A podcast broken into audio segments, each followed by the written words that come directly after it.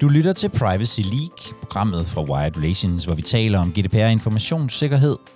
Jeg hedder Jakob Høgh Larsen, og compliance kan jo godt koste penge. Måske skal man investere i programmer eller processer, som er lidt øh, dyrere, men så til gengæld overholder øh, lovgivninger og de krav, som øh, vores øh, vores øh, eksterne parter stiller til den måde, vi øh, opbevarer og øh, processer data på.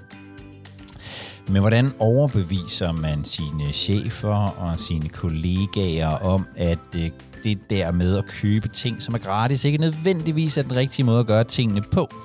Det taler vi om i det her afsnit af Privacy League Live, hvor du kommer til at høre mig, men også en hel masse af dem, som er på Privacy League Live hver onsdag.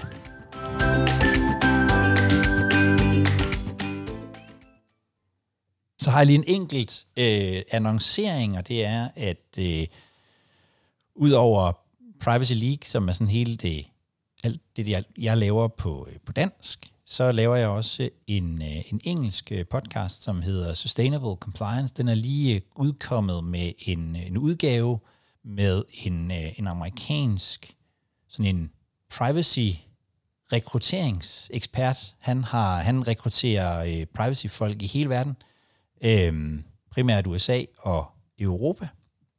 Og øh, han har sådan nogle han har nogle ret øh, fine, spændende indsigter i hvad det er der sådan øh, hvad er det der bliver kigget efter, øh, hvordan hvis man vil bryde ind i branchen, hvordan er mulighederne så, men også hvordan er det hvis man skal øh, hvis man gerne vil videre og sådan øh, karrieremæssigt øh, gøre nogle ting. Det, det, havde vi en, øh, det havde vi en rigtig fin snak om for noget tid siden, og den er, den er udkommet. Han øh, afslører blandt andet, hvad hans kunder mener er den vigtigste egenskab for sådan nogen som jer. Og det bliver så til en cliffhanger, fordi ellers så lytter I ikke til den. Øhm, I dag har vi fået, øh, har fået to spørgsmål og øh, jeg vil øh, springe direkte ud i det første. Øhm, fordi det kom faktisk, inden vi stoppede optagelsen sidst, der skrev Dennis, Jakob, hvordan overbeviser man sine kollegaer, kunder, chefen osv. om at betale kassen for compliance? Om det er at skifte fra Google Analytics til Matomo, eller bare ansætte flere compliance-folk? og det kom så jo helt banalt af den diskussion, vi havde sidste gang om plan B for, øh, for Google Analytics og, og hele det der marketing felt, hvor, øh, hvor der er en hel masse gratis produkter. Jeg synes, det er et, et rigtig godt spørgsmål, og jeg glæder mig til jeres bud, for jeg ved godt, at Dennis skrev Jakob, men jeg tror faktisk, at øh, jeg kunne i hvert fald godt tænke mig at høre, hvad jeres bud er på lige præcis det her med at få øh, overbevist, måske specielt cheferne og kollegaerne om, at det nogle gange koster det også penge at implementere ting, som er, og nogle gange koster det mere at implementere noget, der er bedre end det, der er gratis, om man så må sige. Øhm, og jeg ved ikke, jeg tror, at nogen af jer vil kunne huske tilbage til 2009. Der var der en fyr, øh, som hedder Chris Anderson, som skrev en bog, som hed på dansk hed den gratis.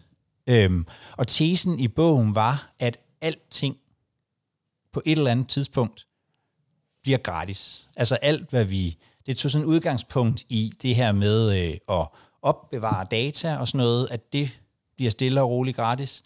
Produkter bliver gratis, og han tog det så til, til ret meget til ekstremerne. Og jeg ved ikke, om I kan huske det tidspunkt, men det var også der, vi fik øh, gratis aviser, og jeg kan huske at have siddet i møder i øh, ejendomsbranchen, hvor man har snakket om, kunne man i virkeligheden forære lejligheder væk mod at tjene pengene på en anden måde. Og det er i virkeligheden nok det, der er, hvad kan man sige, det er jo det, der er humlen, det er sådan det, der i virkeligheden jo sker, at når noget er, øh, når noget er gratis, så er det typisk, fordi pengene bliver tjent på en, øh, en anden måde, men derfor kan man jo godt opfatte det som gratis, og det er faktisk her, jeg tror, at øh, når vi kigger på det fra compliance-vinklen, så kommer, så kommer juraen og sådan den der regulatoriske compliance, den kommer sådan lidt til kort.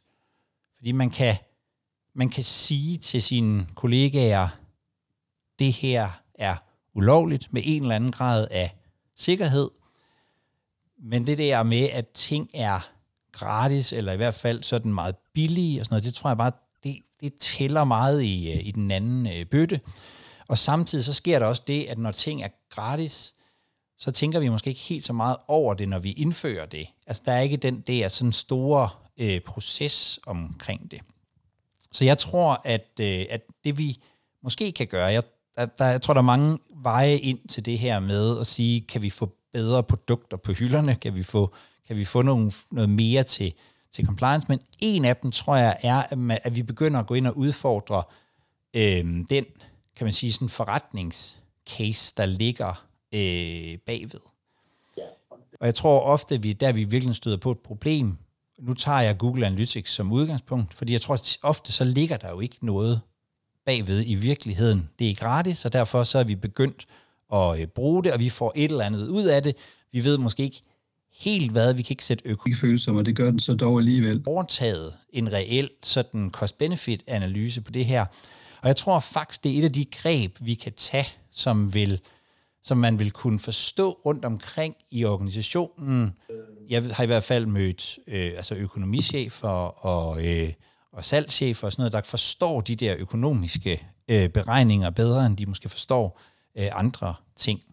Så jeg tror faktisk, at vi er ved at i tale sætte, at man laver cost-benefit-analyser på den her slags, at, man så, at vi så måske kan bedre kan komme afsted med at sammenligne to ting, øh, end vi måske ville kunne, hvis man bare siger, når man vi har bare valgt det, det er fint, produktet er fint nok, Google Analytics er fint nok, og det er gratis, så det er jo bare at, at gøre. Og øh, så jeg tror, det, det tror jeg faktisk er en af de måder, vi kan gøre det på. Og, og det, som jeg tænker, at vi skal kunne sætte øh, tal eller ord på, det er jo for det første noget omkring indtjening. Øh, jeg havde en, øh, jeg lavede en, en, en, øh, en optagelse i morges, et interview med en, en som sidder med, altså, som er meget stor på marketing og data og sådan noget, og vi snakkede om det her med, at jamen ofte så, så ved marketing måske i virkeligheden ikke helt, hvad der kommer ind. Altså, hvad er det egentlig, hvor, hvad er egentlig indtjeningen på det her? Hvad er potentialet på det her, øhm, at, vi, at vi tracker? Hvad er, øhm, jeg har tit set, når øh, hvis der er forskellige, der er ansvarlige for marketing rundt omkring i en organisation, hvis man så lægger deres tal sammen på indtjening, så får man ofte et tal, der er højere end virksomhedens samlede indtjening, fordi, fordi pengene bliver regnet med mere end én gang. Nyhedsbrevene øh, og Instagram har begge to været involveret, så vi tæller det hele med på én gang. Så det der med at udfordre indtjeningen, det er sådan det ene, man kan gøre. Øhm, så synes jeg jo også, at man er nødt til, til at sige til, til marketing, at, øh, hvad hedder det, at der er nogle, at, at de er nødt til at regne med omkostninger. Altså der skal jo i virkeligheden, kan man sige, være øhm, forskellige typer af... Jeg slukker lige for... Øh, der står så stykke 48. Så tror jeg, jeg fik slukket. for en eller anden, jeg ikke lige ved, hvem var. Nå, anyway, øhm, marketing har jo nogle... Øh, skal, altså, man bør jo regne med omkostninger til det her. Altså, det kan godt være, at produktet ikke koster noget, men det vil jo koste noget at implementere, og det vil ikke mindst øh, koste øh, noget at, at drive. Det synes jeg også, vi kan øh, prikke til. Og så det, som jeg har talt for før, og som jeg tror, at øh, mange stille og roligt er begyndt at arbejde med, det er, at der også er en compliance-omkostning. Altså der er en, en omkostning ved at tage et nyt system ind, som er direkte relateret til, øh, til compliance. Det ene er, kan man sige, den direkte omkostning til, til sådan alt det, der jo skal ske omkring sådan noget. Man skal have en øh, databehandleraftale på plads, man skal have beskrevet nogle, øh, nogle aktiviteter, hvad hedder det, øh, Ah, jeg taler engelsk mest, kan jeg høre, med nogle processing activities. Man skal, øh, hvad hedder det, man skal føre tilsyn og sådan noget. Det har en, en pris, og det tænker jeg egentlig, at vi, øh, vi alle sammen burde øh, i et eller andet omfang kunne sætte på, eller i hvert fald gøre en eller anden form for beregning af, hvad koster det at tage et nyt system ind? Hvad koster det, hvis, hvis systemet skal laves uden en TIA, og hvad koster det, hvis, den skal, hvis det skal laves med øh, en TIA? Helle sidder med det her hos os og ved, at det tager jo tid at lave det. Er det ikke rigtigt, Helle? Jo, det er helt rigtigt. så er der øh, dertil, er der så en, øh, kan man sige, en compliance-risiko, altså en risiko for, hvis, kom, hvis vi tager fejl i vores compliance. Det er måske noget, som, øh, som i hvert fald er relevant for så vidt angår øh, Google Analytics. Altså hvad nu, hvis hele eller dele af Google Analytics bliver øh, simpelthen bliver ulovligt, at vi ikke kan gøre det, øh, eller at de bliver tvunget til at lave deres produkt radikalt om for at kunne levere til det europæiske marked, for eksempel. Det er jo også en, en risiko. Øhm, og prøv at høre marketing i den her sammenhæng. Øhm, hvad er det egentlig, hvad vil det egentlig koste, hvis vi, hvis vi skulle droppe al den data, vi har i det gamle system, og gå, og gå over på, på noget nyt? Altså, hvad er hele den øh, risiko? Så synes jeg også, der er en, eller så er der jo også en, en risiko, jo mere data vi samler op, jo større er risikoen, hvis vi får databrud. Øhm, der er lavet nogle beregninger på, hvad koster sådan et databrud egentlig, og, og, hvad, og det bliver dyrere og dyrere. Men så må sige, jo flere oplysninger, der, der slipper ud, det giver næsten sig selv, at, at det er det er værre, hvis man, hvis man får øh, hvis man får mange oplysninger om en enkelt person, end hvis man kun øh, hvis der kun er nogle få, som, øh, som, som slipper ud det skal man også øh, i virkeligheden regne med. Og så synes jeg faktisk også, og det har vi, vi har jo diskuteret det nogle gange her, og jeg ved ikke helt, hvordan man regner det ind. Men når man for eksempel taler om Google Analytics, så, øh, eller, eller Googles produkter i det hele taget, så synes jeg, der er den udfordring ved dem, at man faktisk her har en virksomhed, som bruger ens forretningshemmeligheder til sine egne formål. Og jeg kan faktisk ikke komme på ret mange andre steder i verden, hvor, øh, hvor virksomhederne vil, hvor virksomheder typisk ville tillade, at en anden virksomhed brugte oplysninger om ens øh, kunder og øh, hvad de køber og sådan noget til deres egne formål. Hvordan man regner det ind, det ved jeg ikke rigtigt. Øh, det, det, det, det kan være, at der er nogen, der har en idé til det, men jeg synes faktisk, det burde man i hvert fald som et minimum tage med som en, øh, som en risiko, når man holder øh, de her sådan to produkter, som for eksempel Analytics og øh, Matomo, op mod, øh, op mod hinanden. Så jeg, for at komme helt ned til bundlinjen, så tror jeg, at hvis vi begynder at i talesætte nogle af de her, øh, nogle af de omkostninger, der er, så tror jeg, det bliver nemmere at øh, få lov til at sammenligne to forskellige typer af, af produkter. Og så kan det godt være, at det faktisk ofte vil være sådan, at det compliance-mæssigt bedre produkt vil, øh, vil have en tendens til at falde, øh, at falde bedre ud øh, i, i sådan nogle, øh, nogle sammenligninger. Hvad, hvad, tænker, hvad tænker I, øh, dels om det, jeg har sagt, men også i det hele taget om det her med, hvordan man får, øh, hvordan man får overbevist verden om, at faktisk bruge penge på ordentlige, altså på, på god compliance og på, øh, og på, på ordentlige produkter, og, og, øh, og jeg tror også, at Dennis spørger også til ressourcer, altså til afdelingen og sådan noget, så det, så det er nok bredere end det, jeg i virkeligheden forsøgte at svare på her. Men hvad, hvad, øh, hvad tænker I? Og findes der andre steder i verden, hvor man lader øh, andre virksomheder bruge sine forretningshemmeligheder?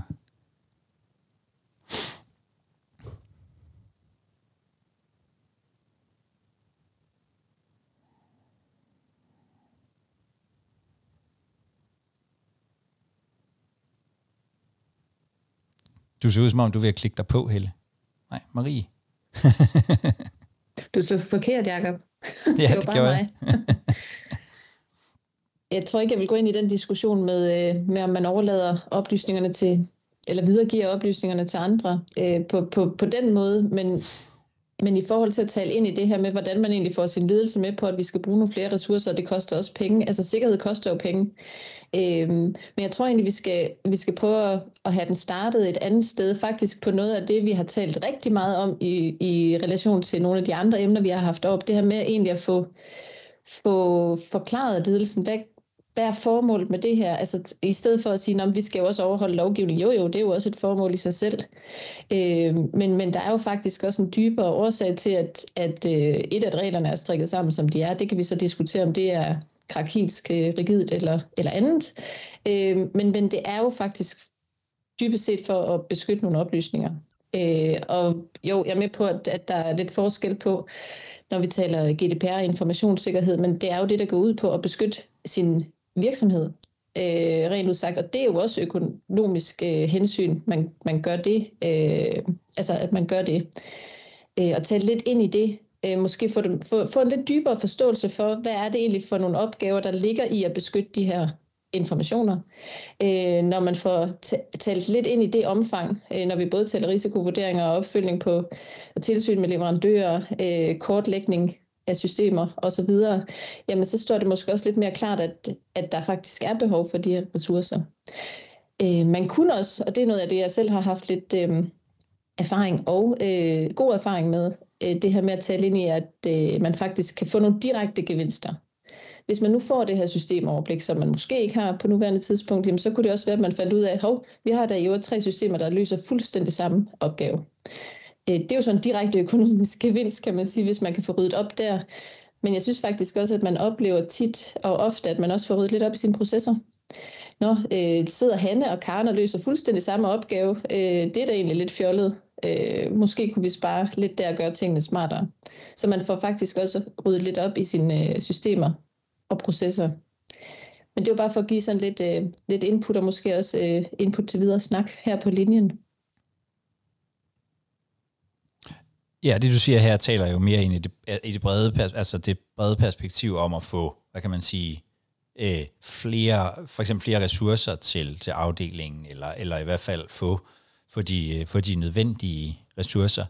Øh, spiller, spiller jeg lige djævelens advokat et øjeblik, fordi er det ikke, er det ikke sådan, at virksomhederne efterhånden er ved at indse, at sikkerhed koster penge, men måske ikke helt har forstået, hvad, hvad, hvad, hvad da, altså jeg er med på, at sikkerhed er en del af databeskyttelse, men alt det der med at få lavet, øh, hvad hedder det, øh, øh, få lavet fortegnelser og TIA og, og, og sådan noget. Jeg, jeg, jeg kan godt se nogle chefer for mig, der, der stadigvæk får sådan lidt, sådan lidt, øh, lidt, lidt, lidt lange blikke væk fra at kigge ind i øjnene, hvis, hvis det er det, man, øh, hvis det er det, man, eller hvad, hvad, hvad, hvad tænker I?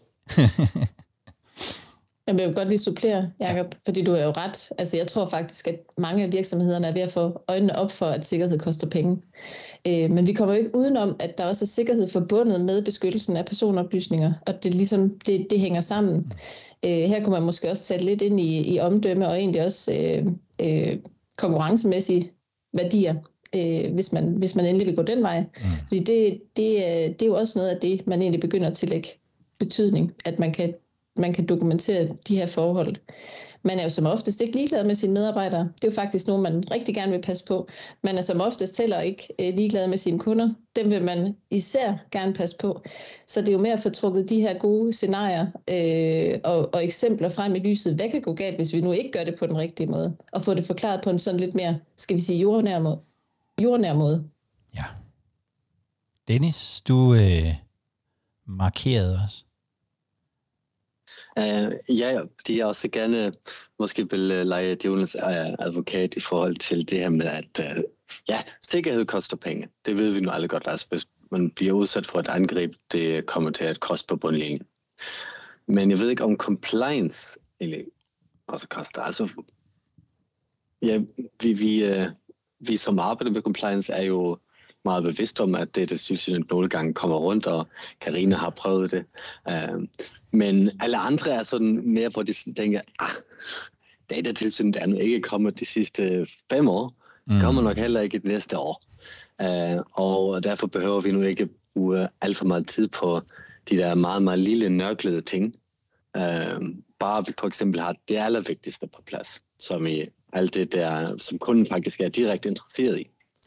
Ja. Uh, det har, uh, altså, jeg ser det jo også ude i markedet, at der er en større bevågenhed omkring databehandler forpligtelser, end dataansvarlige forpligtelser.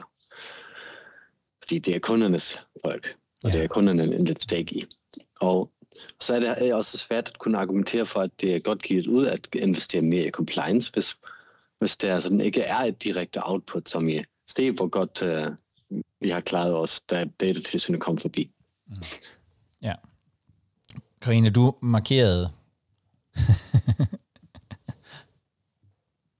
Ja, og det var egentlig tak for, tak fordi du også lige nævnte det, Dennis. Du talte lige ind i, øh, hvad jeg selv sådan også ville tale. Jeg brugte faktisk øh, altså det her famøse tilsynsbesøg lidt som en krog til at, til at råbe op og lave uh, raballer på, hos, både omkring hos de medarbejdere, jeg havde behov for at skulle rette ind og give mig noget dokumentation, så vi kunne forberede os, øhm, og, øh, men også hos ledelsen, og i tale satte alle former for risici.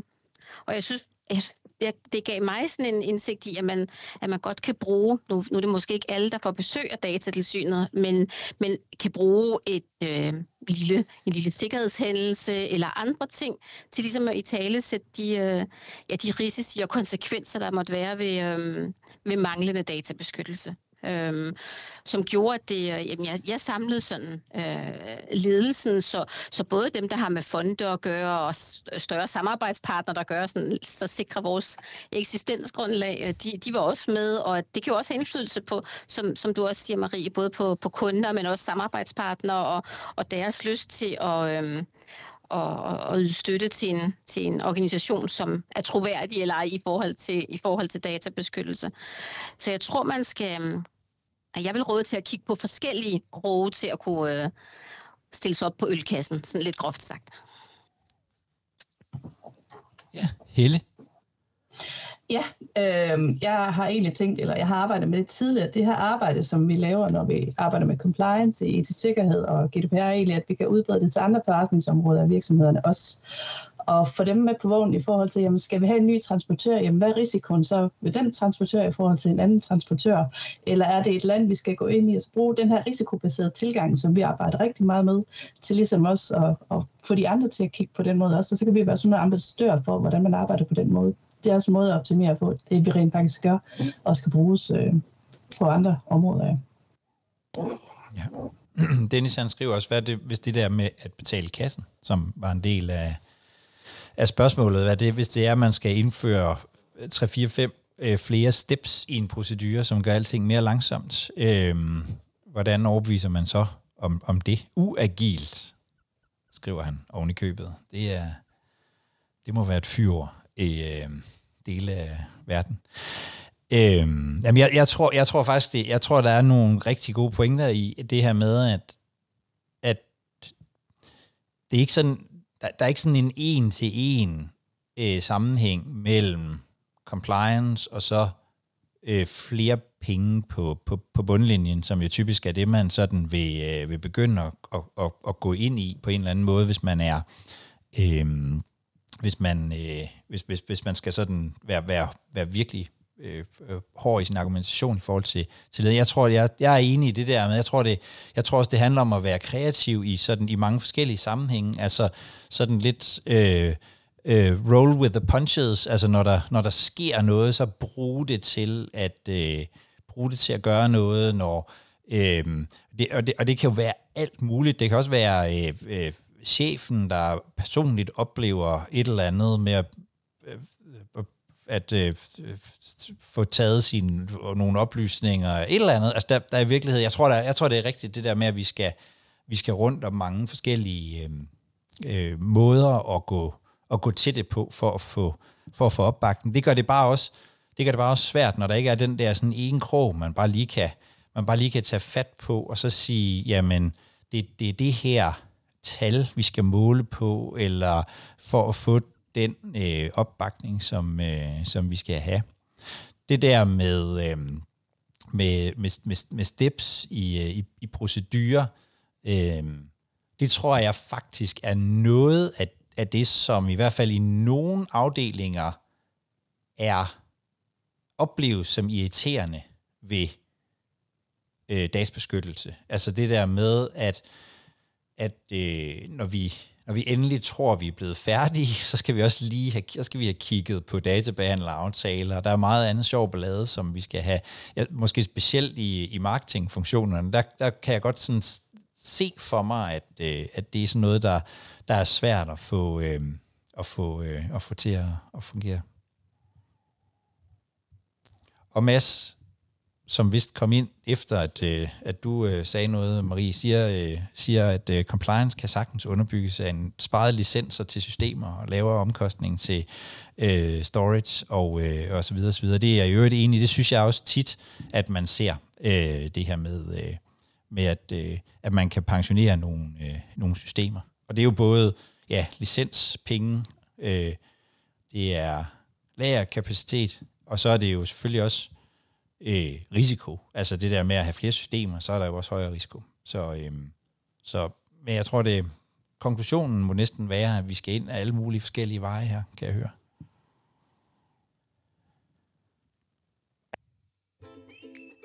Du har lyttet til Privacy League, programmet fra Wired Relations, hvor vi taler om GDPR informationssikkerhed. Og hvis du er en af dem, som gerne vil være med på de her Privacy League live udsendelser, så er det hver onsdag kl. 14. Du melder dig til ved at gå ind på widerelations.com-pl, og så får du et link, jeg håber, du har lyst til at komme og være med.